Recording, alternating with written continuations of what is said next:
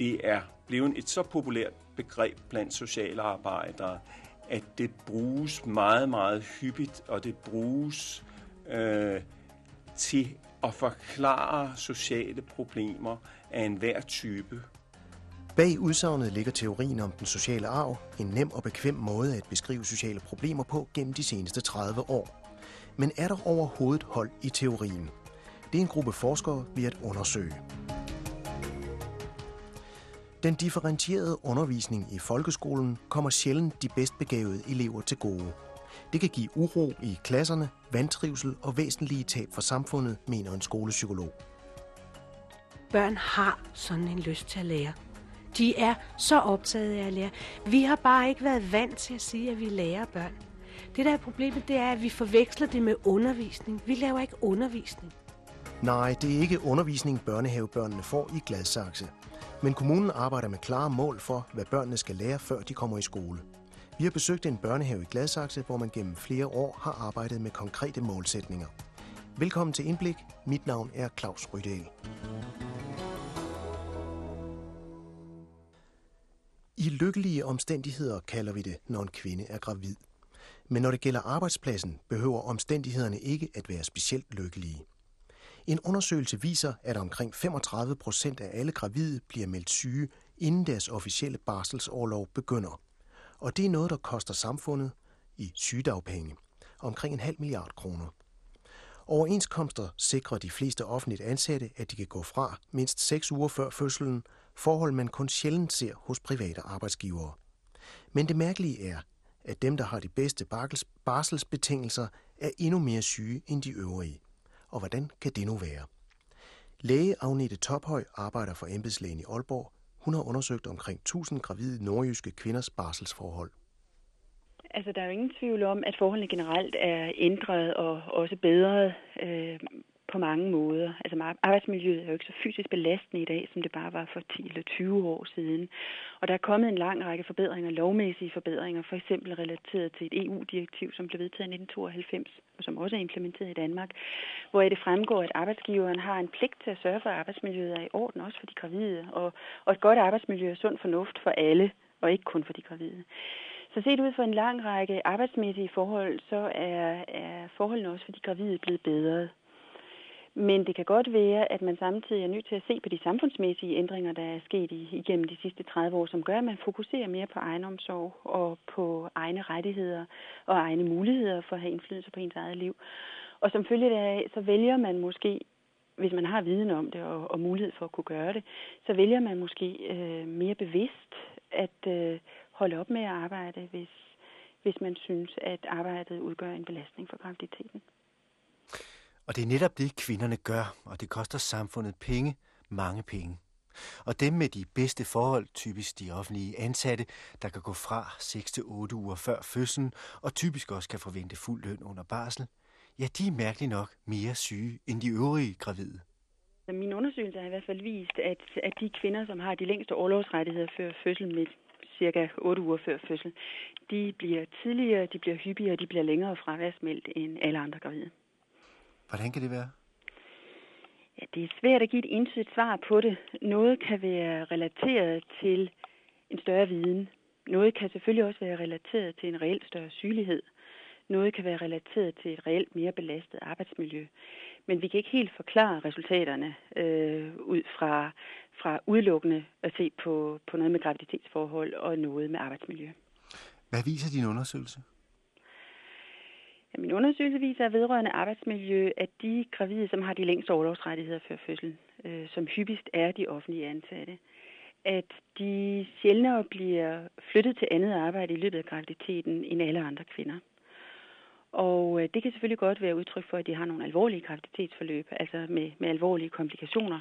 Men det kan også være udtryk for, at man øh, bruger andre metoder på arbejdspladsen. Forstået på den måde, at der måske er et større, Øh, større vilje blandt kolleger til, at, øh, øh, at en gravid kan ophøre med at arbejde øh, under graviditeten. Øh, forstået på den måde, at, at der ligger et kulturelt fænomen på arbejdspladsen, en accept af, at når man er gravid, skal man ikke udsættes for nogle belastninger, som er unødvendige for graviditeten.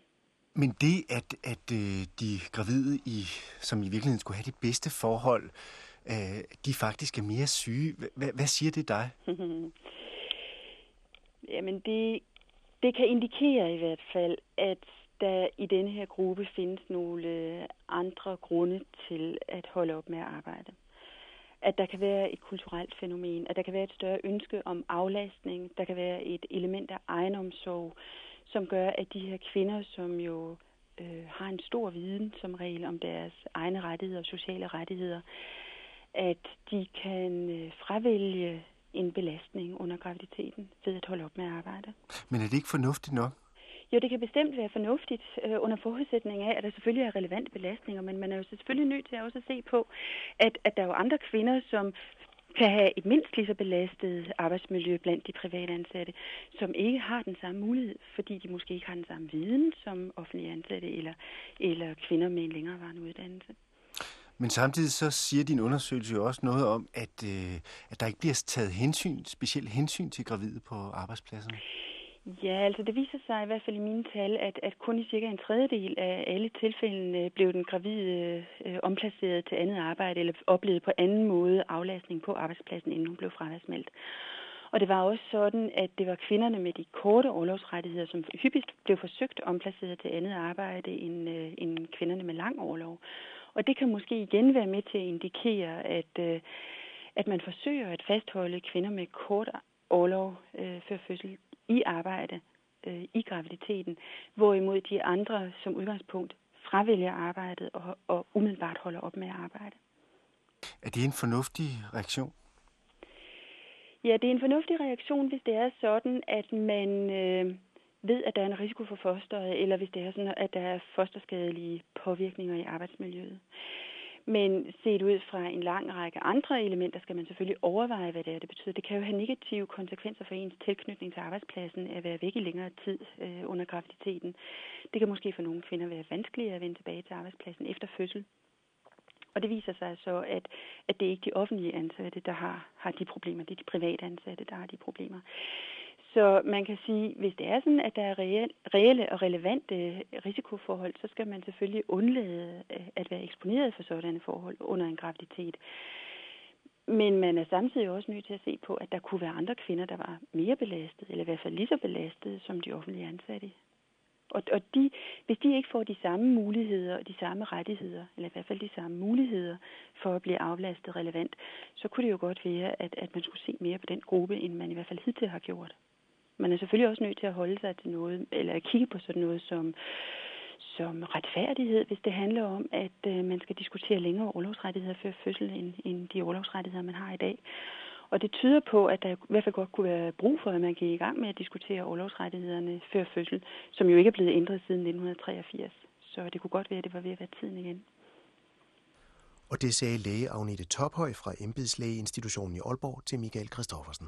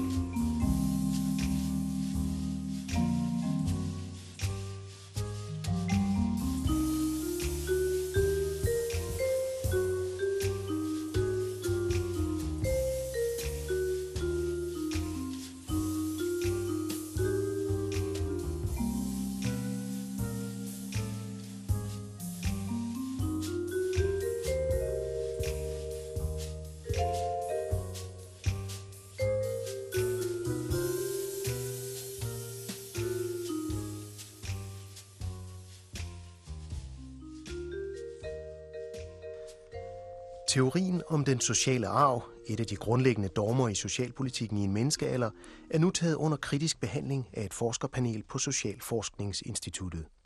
I et langsigtet udredningsarbejde, hvor forskerne følger to generationer af børn født i henholdsvis 1966 og 1973, i alt 155.000 børn, samt deres forældre igennem 15 år, vil man undersøge sammenhængen mellem det at have haft en belastet barndom og hvordan det så går barnet videre i livet som ung og voksen. I fredags udkom forskernes anden rapport, Risikofaktorer i barndommen, og her har man set på forældrenes psykiske sygdomme og hvilken betydning det har fået for barnets videre skæbne. Karl Johan Mikkelsen har talt med rapportens forfatter, men først skal vi se lidt nærmere på forestillingen om den sociale arv og hvorfor den blev så populær blandt socialarbejderne. Teoriens ophavsmand var den svenske psykiater Gustav Jonsson, der lancerede den i 1960'erne. Morten Ejernes, der er lektor på den Sociale Højskole i København, forklarer her hvorfor. Jeg tror, at øh, da Gustav Jonsson første gang brugte begrebet den sociale arv, så var det egentlig provokatorisk ment og ment som en tydeliggørelse af, at øh, de genetiske faktorer ikke spillede en så stor rolle, og man ikke på den måde var forudbestemt til at have en bestemt, et bestemt forløb i tilværelsen på grund af sit, øh, de arvemæssige egenskaber. Og øh, det har jeg altid været øh, begejstret for, at der kom et modbillede mod den genetiske arv. Det man så kan sige, det er, at øh, det er blevet et så populært begreb blandt socialarbejdere, at det bruges meget, meget hyppigt, og det bruges øh, Øh, til at forklare sociale problemer af enhver type, og øh, at man i et vist omfang kan øh, høre, at folk henviser til den sociale arv, og dermed mener, at så har de forklaret et bestemt socialt problem. Og øh, så synes jeg, at vi er kommet i en situation, hvor den genetiske øh, Øh, determinisme, altså det, at alt skulle være bestemt af den, det genetiske udstyr, det er blevet afløst af en situation, hvor vi siger, at det sociale eller eventuelt det psykologiske spiller en lige så stor rolle. Nu må du lige fortælle om ophavsmanden til øh, begrebet. Gustav Jonsen, øh, svensk psykiater, og meget respekteret i Sverige og vel i hele verden.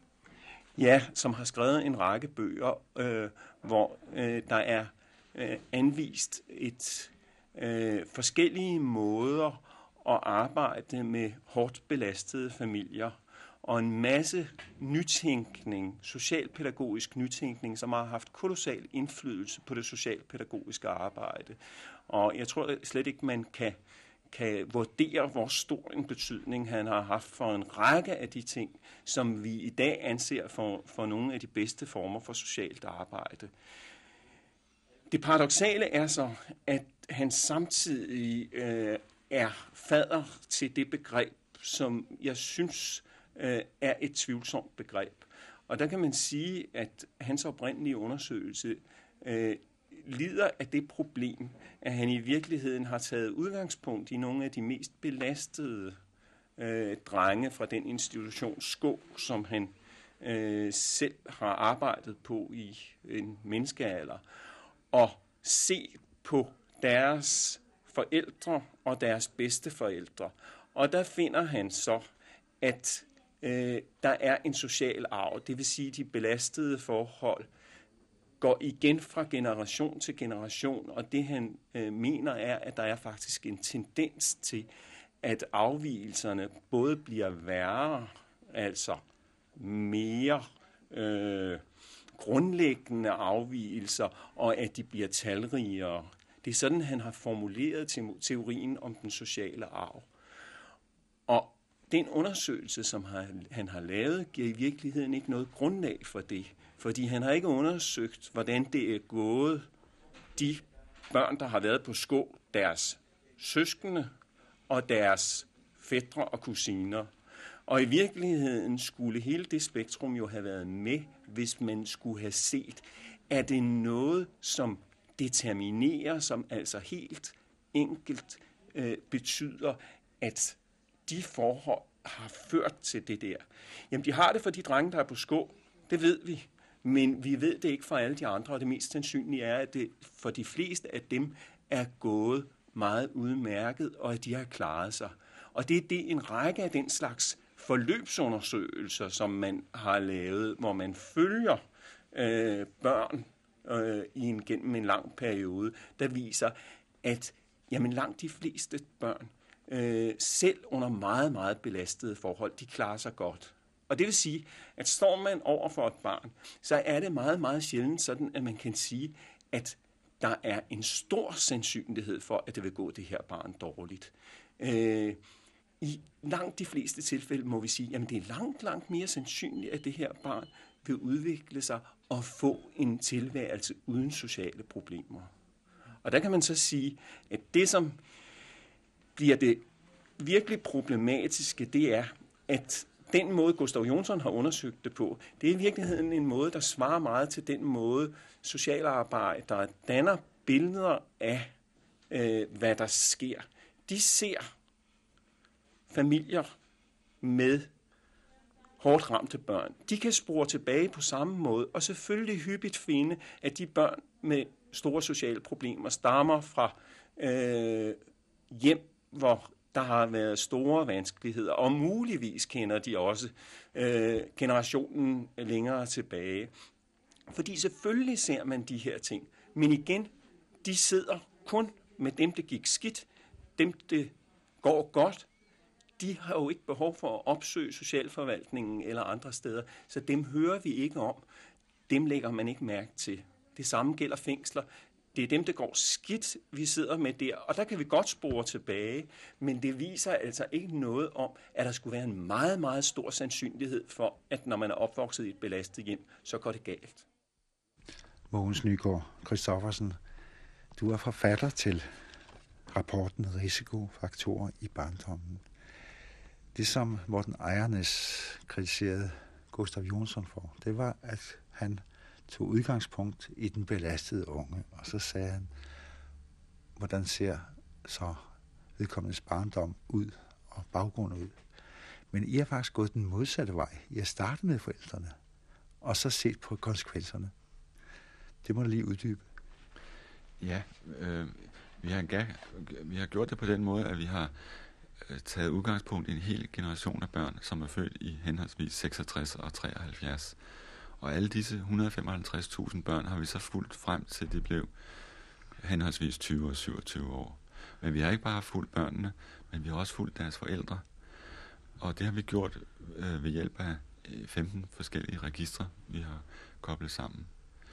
Og de oplysninger, øh, de er jo indsamlet på det tidspunkt, hvor tingene skete. Og, kan, kan du nævne nogle af de registre? Ja, det drejer sig om især landspatientregistret. Altså det vil sige, hvis, hvis man fik en indlæggelse på et, et hospital, øh, så, så kunne vi se, hvilke diagnoser, øh, der blev anvendt. Og psykiatriske centralregister, kriminalstatistikregistret, altså for, for dømte, og vi kunne se på uddannelsesstatistikregistret og arbejdsløshedsregistret, så vi kunne følge omfanget af arbejdsløshed for forældrene og for børnene også. Og I har set på nogle øh, belastninger. For eksempel selvdestruktiv adfærd. Hvilken sammenhæng er der der? Ja, vi, vi så især på, på interesseret os for børnenes, øh, øh hvem af dem, der blev narkomaner, hvem der forsøgte selvmord.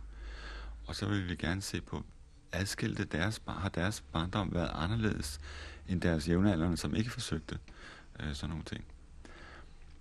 Og øh, der var nogle meget øh, tydelige statistiske sammenhænge imellem de belastninger, de har været udsat for i barndommen, og så hvordan de klarede sig som voksne. Men, men har I så også set på søskende og, og fætter og kusiner? Altså det, netop det, som Morten Ejnes kritiserede Jonsson for ikke at gøre. Nej, det har vi ikke kunne gøre ved den her undersøgelse.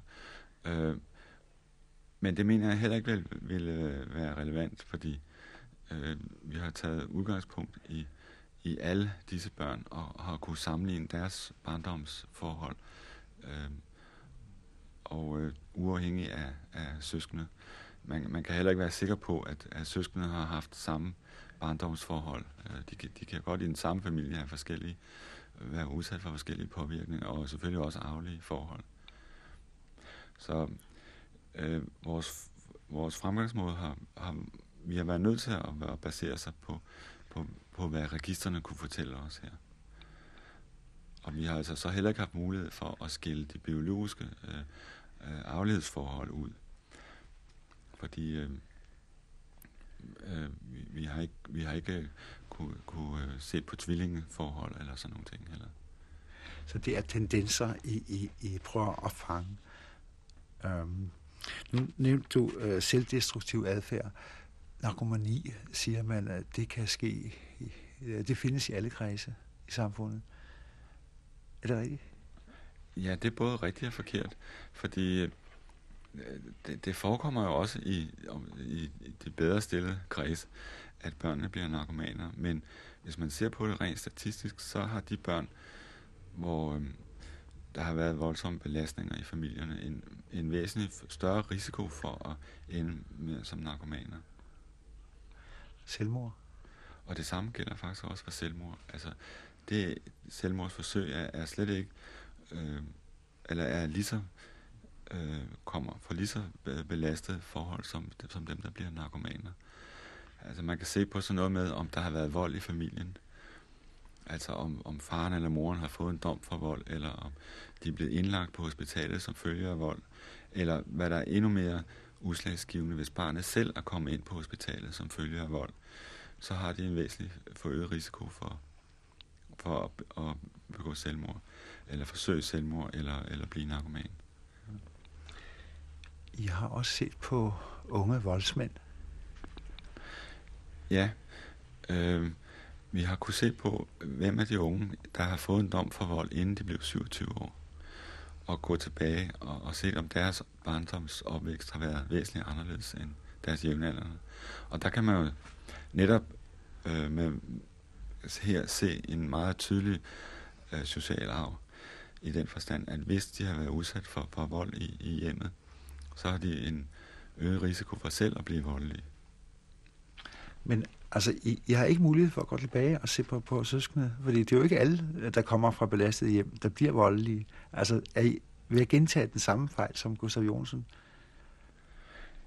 Nej, det kan man ikke sige, fordi vi, vi, vi øh, prøver sådan set ikke på at udskille, hvad man kunne kalde det biologiske arvelighed og, og social arvelighed.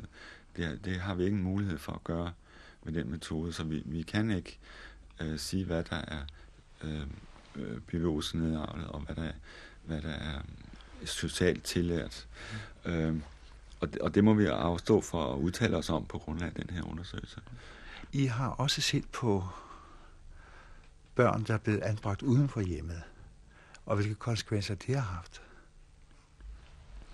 Ja, den måde, vi har grebet an på, er sagt, at der er en række forskellige belastninger, øh, Øh, som vi inddrager, og de får lov at konkurrere og, om, at, som man siger, om at forklare, hvorfor det gik børnene dårligt. Øh, og en af belastningerne, eller en af de faktorer, vi har inddraget, det har været, om de har, er blevet anbragt uden for hjemmet, oftest jo ved frivilligt anbringelser. Og det, det viser sig, at de børn, som er blevet anbragt, alt andet lige, så klarede de sig dårligere, end dem, der ikke var blevet anbragt. Og det kunne man jo umiddelbart tro, at så skulle man lade være med at anbringe børnene. Men sådan kan man altså ikke fortolke resultaterne, fordi øh, når et barn er blevet anbragt uden for hjemmet, så kan det jo også skyldes nogle andre forhold, nemlig at, at ressourcerne i hjemmet har været sådan, at, at øh, man har opgivet at have barnet der. Og det er så måske det, der er, er den alvorligste belastning, og ikke selve anbringelsen. Så vi har forskellige grunde til at, at, at have mistanke om, at det er nok de belastninger, der gik forud fra anbringelsen, der har været de mest øh, udslagsgivende. Hvad har det betydet for barnet senere hen at være blevet anbragt uden for hjemmet? Altså, hvilke problemer kommer barnet så ud i? Jamen, det er jo faktisk ligegyldigt, hvilke af de faktorer, vi har undersøgt. Øh, der, der er en større øh, risiko for at blive narkoman. Der er en større risiko for at få en dom for, for vold og, og for at forsøge selvmord osv. Øh, men med hensyn til til kriminalitet og stoffer, der kan man godt have en mistanke om, at, at det skyldes i nogle tilfælde, at de lærer det af hinanden på, på døgninstitutioner. Altså hvis man anbringer flere unge kriminelle sammen, så, så har man en stor risiko for, at de, de lærer hinanden de ting. Øh, I modsætning til, hvis de var kommet i en plejefamilie med normale børn, om så må sige, øh, og i en normal skole, så, så vil de få nogle andre påvirkninger. Det er jo så en dementi af den sociale arv. Det her, du sidder og siger. Ja, altså man kan godt øh, sige, at øh, hvis øh, børnene får en god skoleuddannelse og en, en erhvervsuddannelse og et arbejde, så kan det faktisk modvirke øh, næsten alle de ting, vi har, vi har set på. Altså alt andet lige, så de børn, som fik en erhvervsuddannelse og et arbejde, øh, de havde en lille risiko for at blive voldsmænd, og de havde en lille risiko for at, at blive narkomaner og forsøge selvmord og øh, hvad det nu er, vi har undersøgt. Karl Johan Mikkelsen havde talt med seniorforsker Mogens Nygaard Christoffersen, der er forfatter til rapporten Risikofaktorer i barndommen. Rapporten kan bestilles hos Socialforskningsinstituttet. Skolen svigter de særligt begavede elever. Skandinaviske forskere peger på, at den differentierede undervisning sjældent kommer de bedst begavede elever til gode. Konsekvenserne kan være uro i klasserne, vandtrivsel for de oversete elever og væsentlige tab for samfundet på grund af uudviklede evner. Bente Krohmann har talt med Ole Kyd, der er souschef ved Pædagogisk Psykologisk Rådgivning i Lyngby Torbæk Kommune. Ole Kyd, du har sagt, at der bliver gjort forsvindende lidt for de elever, der er mere end velbegavet. Hvad er det for nogle elever, der er tale om? Det er for så vidt en øh, gruppe af elever, som ikke i danske skoler er så stor nødvendigvis. Ikke fordi vi ikke har velbegavede elever. Vi har mange velbegavede og vel tilpassede elever i det ganske danske skolesystem. Og det er for så vidt ikke den gruppe af elever, jeg taler om. Jeg taler om den mindre gruppe af elever, som ikke får deres, øh, ikke bliver udfordret til strækkelig grad på grund af almindeligvis oftest medfødte evner eller talenter inden for et eller flere områder. Det er børn, som ikke trives særlig godt i det nuværende skolesystem, men som ville kunne trives langt bedre, hvis vi blev opmærksom på deres særheder i situationstegn, eller deres specielle talenter, og stimuleret og udfordret dem. Og det er specielt udfordringerne, der er utrolig vigtige. Og så også det, at disse børn har nogle andre børn, de kan sammenligne sig med og kommunikere med. Ikke sjældent kan nogle af dem gå hen og blive lidt indspænderagtige, dyrke deres egne interesser. Det vil sige, at de får en mangelfuld øh, social stimulering og omgangskreds, og det kan igen smitte af på deres selvværd. Så hvor vi tror, at de har vældig højt selvværd, kan de faktisk gå rundt og have et rimeligt lavt selvværd generelt set, men specifikt kan de måske læse og skrive på et niveau, der ligger flere år længere fremme, og også tænke på et niveau abstrakt langt før deres kammerater. Det kan give dem vanskeligheder, når de ikke sådan umiddelbart kan relatere til deres kammerater på samme måde som alle de andre børn. De kan blive meget alvorlige, indadvendte, eller også kan de blive udadvendte, reagere forstyrrende, og i vid udstrækning er der mange af dem, der underpresterer, altså ikke lever op til det, de kunne, for ligesom at vinde kammeraterne på den måde. Øh, og de kan blive pestilenser for lærere i skolerne. De er kreative tænkere, kreative problemløsere. De stiller spørgsmål ved undervisningen, ved livet, ved læreren. Og kan man ikke svare på det, hvad man tit og ofte ikke sådan her og nu kan, øh, jamen så kan de blive ret så vanskelige, øh, nogle af dem. Jeg har indtryk af, at det er ret tidligt, man skal sætte ind men hvordan finder man sådan nogle børn? Det er rigtigt, det er meget tidligt, og det er nok øh, reelt set, at det er grundskolen og de første år i grundskolen, vi skal være opmærksom på, på disse børn. Fordi øh, kommer de ind på en skæv bane, om jeg så må sige, så kan, det, så kan det følge dem igennem skoleårene. Jeg bør måske lige nævne en anden, et andet dilemma, nogle af disse børn løber ind i. Det er, at de på det intellektuelle område kan i princippet være flere år øh, længere fremme, end de rent fysisk og følelsesmæssigt er moden. Det vil sige, der kan opstå en, en disharmoni mellem i deres personlighed, mellem deres følelsesmæssige sociale udvikling, som måske er mere eller mindre aldersvarende, og så deres øh, kognitive, intellektuelle formåen. Det vil sige, at de kan stille spørgsmål til tilværelsen, som ligger langt over, hvad vi forventer. Det kan også betyde, at vi fra omgivelsernes side sætter langt større krav til dem, end de på det følelsesmæssige plan overhovedet kan administrere og honorere. Det vil sige dermed, at vi også med til at give dem vanskeligheder og problemer. Det kan også give forældrene vanskeligheder, og ikke sjældent ser vi, at forældrene har mange vanskeligheder med disse børn, som de prøver at kompensere for ved at lægge et pres på skolen og bede om udfordringer fra skolens side. Men vil du foreslå, at man så lavede øh, eliteklasser på skolerne? Nej, det vil jeg ingenlunde. For det første er elevgruppen ikke så stor. Og vi har nu engang undervisningsdifferentiering i Danmark, som er et udmærket begreb. Øh, problemet er, at det ikke nødvendigvis rummer udfordringer for denne mindre gruppe af elever, som, og jeg taler om, det er faktisk en mindre gruppe af elever, øh, som har behov for de særlige udfordringer. De almindeligt godt begavede er som sagt også almindeligt godt veltilpassede og finder løsninger. Det er den gruppe af elever, hvor, hvor de lider, eller hvor omgivelserne lider, og hvor der, øh, de kunne få et langt større udbytte og blive til langt større gavn for samfundet på et senere tidspunkt. Det er der ingen tvivl om. Du mener altså, der går lidt tabt? Ja, det mener jeg faktisk. Det tyder meget på, også når vi sammenligner med udenlandske undersøgelser, selvom vi skal passe på med disse sammenligninger med udenlandske forhold, som er forskellige fra de danske. Det er andre kulturer. Men øh, vi kan jo ikke lade være med det, når vi ikke har øh, decideret forskning i Danmark, eller for så vidt i Skandinavien. Det er her på de seneste år, vi har fået nogle undersøgelser i Sverige, Sverige som Ronald Persson har beskæftiget sig med ved Jönköping Universitet. Det er ret nyt.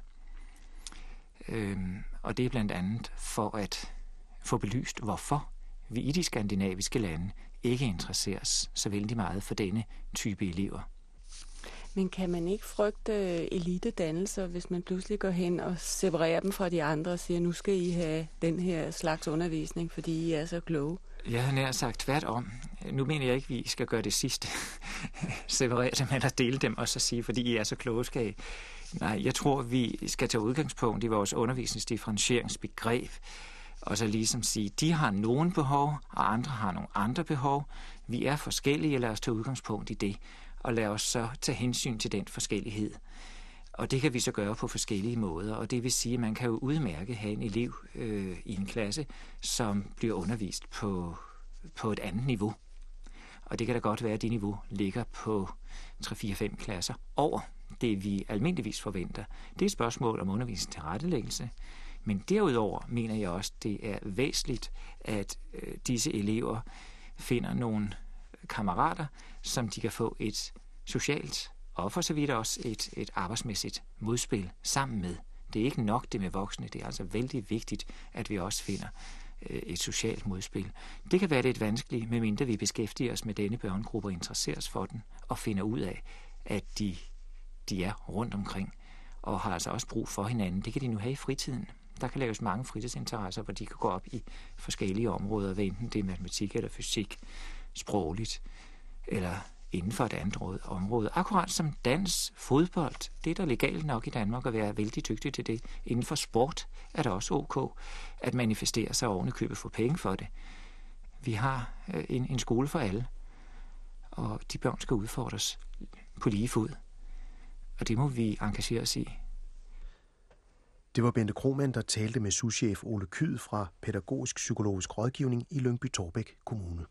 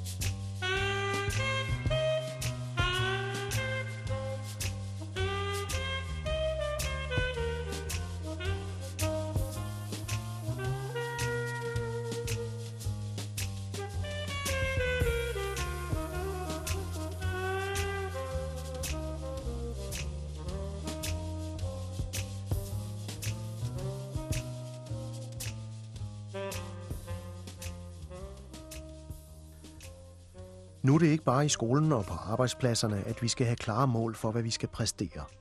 Også børnehaver og vuggestuer er på vej til at blive inddraget i den generelle tendens til, at alt skal kunne måles og vejes og kvalitetsvurderes. En af de kommuner, der er længst i den proces, er Gladsaxe Kommune, hvor man mener, at daginstitutionerne ikke kun skal passe og drage omsorg for børnene. De skal også sørge for, at børnene får lært en række nærmere definerede kompetencer i løbet af deres liv i institutionerne.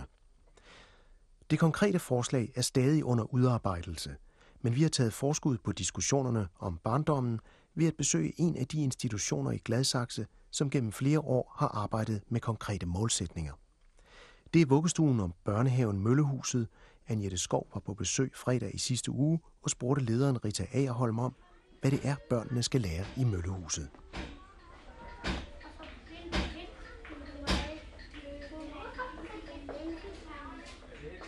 Jamen, i Møllehuset skal man lære at erobre livet. I Møllehuset skal man have en selvtillid, man skal have en tro på sig selv, man skal have en nysgerrighed, man skal øh, have masser af spændende udfordringer, som altid vil afhænge af, hvilke børn og hvilke voksne, der indgår. Men det at være et socialt individ, det at være et nysgerrigt individ, er i virkeligheden nogle af de meget vigtige ting. Og der følger jo en masse med, fordi så får man brug for sproget. Det vil sige, at man er nødt til at lære at kommunikere, man er nødt til at lære at løse konflikter. Og i det hele taget øh, tror jeg allermest på det at få en indre tro på sig selv. Det er basen. Hvad er det for en hjelm, du har på? Så er du en ridder? Ja, så er du ridder, der bor på sådan et slot. Og man kan også få sådan en Jeg Ja, det er jeg de onde, og han er de gode. Og det er jeg også. Du er de onde. Mm-hmm. Og så er der kun én god, og der er to onde. Ja. Vi er i teaterrummet i Møllehusets børnehave, og her er tre drenge ved at klæde sig ud som riddere og vikinger, og så er de ellers på vej ud i frostværet til den nærliggende Hareskov for at udkæmpe slaget mellem de gode og de onde. Imens viser tre små piger, to gange Alberte og en Amalie, mig rundt i institutionens rum. De er indrettet, så de så vidt muligt stimulerer børnenes fantasi. Sådan her. Det er sådan her, vi tager. Og så derovre, der står morgenmaden. Ja, derovre på det der bord, hvor den orange du ligger. I midten af husets hjerte, fællesrummet, der er opbygget med køkken og et stort spisebord med lysekrone og med forundringsskabe og små kasser i afstemte farver til børnene. Der er et aktivitetshjørne, hvor man i øjeblikket arbejder med naturen, og så er der direkte adgang til andre små stuer og hjørner, hvor der er naturværksted, dukkekrog og en stue, hvor der står små børnestafelier fremme. Malingen er i skabet, så man bare går hen og henter sin maling. Det er også her leret står, og i det hele taget er rummene indrettet, så børnene kan lave, hvad de gerne vil. Det gælder også badeværelserne. Men åbner den herovre. Der er altså, sådan noget. Så her, og her der er jo sådan noget læbestift og øjenskygger og sådan noget puder og sådan noget. Her. Og der er sådan noget mascara. Nogle børster. Og hvis, ja, og hvis man har lyst til det, så skal man altid huske at spørge en voksen, inden man, inden man bare begynder at tage det på. Ja, og alle de små, de laver sådan noget læbestift næsten hele hovedet. I hjørnet i det ene af badeværelserne har pigerne fået deres eget rum. Her står et rigtig gammeldags sminkebord med spejl og hylder og sminkekassen, som vi lige fik et kig ned i. Det andet badeværelse er fyldt med muslinger og sten og små badedyr. Ja, selv et lille fyrtårn er der blevet plads til på et rundt bord i hjørnet. Og det er alt sammen en del af det, som lederen Rita Agerholm kalder at erobre livet. Det skal jo være alt øh, øh, viden. Altså for eksempel arbejder vi meget med at lære børn at løse konflikter. Nu tager jeg det helt konkret. Konflikter og konflikter arbejder man jo med på de forskellige niveauer. De starter jo med, at den lille, når man græder, bliver taget alvorligt. Når man så kommer større hen, så er der en bestemt periode, hvor børn skubber og slår til hinanden. Vi betragter det ikke som uartighed, vi betragter det som eksperimenteren. Det er faktisk sådan, at børn, når de gør noget ved andre, opdager, at jeg kan sætte en reaktion i gang hos et andet barn. Senere, når de bliver øh, lidt større, begynder man så at bruge sproget til at sige, du må ikke skubbe, sige nej, lad være, gå væk. Og man arbejder på to fronter. Så i stedet for, at medarbejderen er den, der går ind og er politibetjenten, skiller den ene ud og trøster den anden, så arbejder vi bevidst med at gå ned i den pædagogiske proces mellem børnene. Du skal sige nej, når nogen gør noget ved dig, og du skal øh, øh, lade være, holde op, som er nogle meget gode ord, korte og forståelige, og de andre børn skal så lære at kigge på den, der skiller ud. Når de bliver større, så bruger de faktisk det sprog. Og så taler vi om, at man, man, man må sige til og fra. Altså når nogen kommer, jeg vil gerne lege med dig, så har man lov at sige nej. Det er accepteret at sige nej. Og hvis et barn får nej, så lærer vi det barn at komme til den voksne og sige til den voksne, jeg har ikke nogen at lege med. Og du vil faktisk opleve, at fireårige børn kommer hen og tager dig i hånden og siger, du skal hjælpe mig, for jeg har ikke nogen at lege med. Og det er også et resultat af en pædagogik og en læring, mener Rita Agerholm. Men det, som man oftest forbinder med læring, er læsefærdighed. Hører det at læse også med til det, som børnene i Møllehuset skal have stiftet bekendtskab med, inden de starter i skolen? Altså man kan sige, at diskussionen kom frem omkring det der med, at nu kan børn ikke læse, øh, så kiggede vi på vores pædagogiske praksis. Rim og remser er en del af vores dagligdag. Det er noget af det, vi gør allerede med de små, når de bliver lagt til at sove. Så bliver der sunget sange, der bliver sagt rim og remser, øh, der bliver læst historier. Og det gør der hele vejen igennem. Højtlæsning er en del af vores hyggetime. Det er nogle gange uhyggetime, fordi så er det uhyggelige bøger, vi læser. Øh, øh, og det vil sige, at højtlæsning er struktureret i dagligdagen. Ikke skemalagt, men indgår i sådan meget naturligt i børnenes hverdag. Øh, så kan man sige, at det med at lave bogstaver, det at tegne og sådan noget, det er faktisk sådan, at børnene i hovedparten skriver deres navn inden de forlader os. Fordi vi har sådan en bogstavstavle, som vi tager frem. Når børnene er optaget af det, hvordan staver man til det, så er det jo ikke sådan, at vi siger til børnene, nej, lad være med det. Og der sker faktisk det, børn har sådan en lyst til at lære. De er så optaget af at lære. Vi har bare ikke været vant til at sige, at vi lærer børn. Det der er problemet, det er, at vi forveksler det med undervisning. Vi laver ikke undervisning af børn, og det gør vi måske i en eller anden grad alligevel, hvis vi sådan rigtig graver efter. Men vi har jo altid lært børn. Hver gang, når børn siger, hvad er det, så svarer vi jo, og så lærer man jo noget. Så når man står med en regnorm og siger, hvad er det, det er en regnorm, så står vi jo og eksperimenterer med den regnorm. Men øh, nogle af dem, der kan være bekymrede over den her, og nu også at sætte mål og midler på, på det, som børn skal fra de er i vuggestuealderen og op til de går i skole, det er jo, at man siger, hvor bliver barndommen af? Hvor er den tid henne, hvor man har lov til at være barn?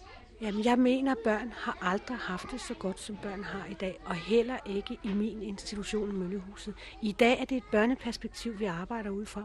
Altså, man kan ikke gøre noget med børn, der er selv som hviler i sig selv, som ved, hvad de vil, dem kan man sgu ikke tvinge til noget som helst. Så det betyder, vil I være med? Og så nogle gange, du bliver nødt til at være med, fordi her skal du noget. Så jeg mener i virkeligheden, at børnene har aldrig haft det så godt, og at de får lov til at eksperimentere med de ting, der interesserer dem.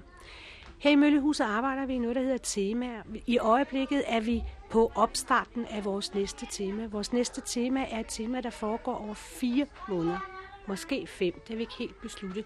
Det er, overskriften hedder Cirkus. Øh, og det skal munde ud i en forestilling, hvor vi alle skal være med og have en rolle. Lige nu er medarbejderne i gang med at inspirere børnene i, hvad cirkus er for noget. Og det vil sige, at man er ude at se en hel masse med dyr og sådan noget. Men, men vi snakker ikke forestilling med børnene. Det er noget, vi ved, vi voksne. Og vi skal ind og styrke dem på alle de områder, som børn har brug for. Intellektuelt og sansemæssigt og æstetisk. Og jeg ved, at det munder ud i noget utroligt spændende. Men vi har ikke styr på det, så du kan ikke få nogen plan. Vi har nogle overordnede øh, overskrifter om, hvad vi laver. Senest var jeg til møde med min vuggestue, hvor de sidder og snakker om, at hvordan kan vuggestuebørn vælge, hvad de vil være i en cirkusforestilling. Det kan de, når de har prøvet en hel masse forskellige ting. Så bruger vi foto, så laver vi bøger, hvor børnene kan sidde og kigge. Og til sidst, når vi kommer hen i nærheden af, hvor det begynder at munde sig ud i det, der hedder resultatet, det vi skal vise alle, så vælger børnene, hvad de vil være til den cirkusforestilling. Det har vi praktiseret i 94 også, hvor små toårige børn optrådte for måske ja, der har vel været små 100 mennesker i den lille arena i Møllehuset. Og på den led kan man putte alle de dimensioner ind, som der kommer til at stå i målsætningen, vi skal gøre med børn. Men det kan man jo også, hvis nu man skulle vente om, så sige, det lyder jo også lidt hektisk. Altså, det er jo utrolig mange aktiviteter, der skal i gang, og de må hele tiden så også på en eller anden måde være styret ind i nogle aktiviteter, der skal rettes mod noget. Hvornår er der den tid til fordybelse, til at de kan sidde i et hjørne og kigge ud i luften, som de jo på en eller anden måde også vokser af? Jamen, den, den finder børnene. Børnene er utroligt til at finde de hjørner. Hvis børnene har et argument for, hvorfor man ikke vil være med i dag, så må den voksne jo lytte efter. Og hvis det er fordi, man har en dag, hvor man ikke orker det, så må man jo have fred, og så må man have lov til det. Så sker der det, at pædagogen skal være opmærksom, fordi hvis det barn altid ikke vil være med, så ligger den pædagogiske arbejde, det ligger jo i at finde ud af, hvorfor vil det barn ikke være med, hvad, hvad, hvad er det? Og så arbejde ud fra at få det barn med. Det må være det, vi som pædagoger er ansat til.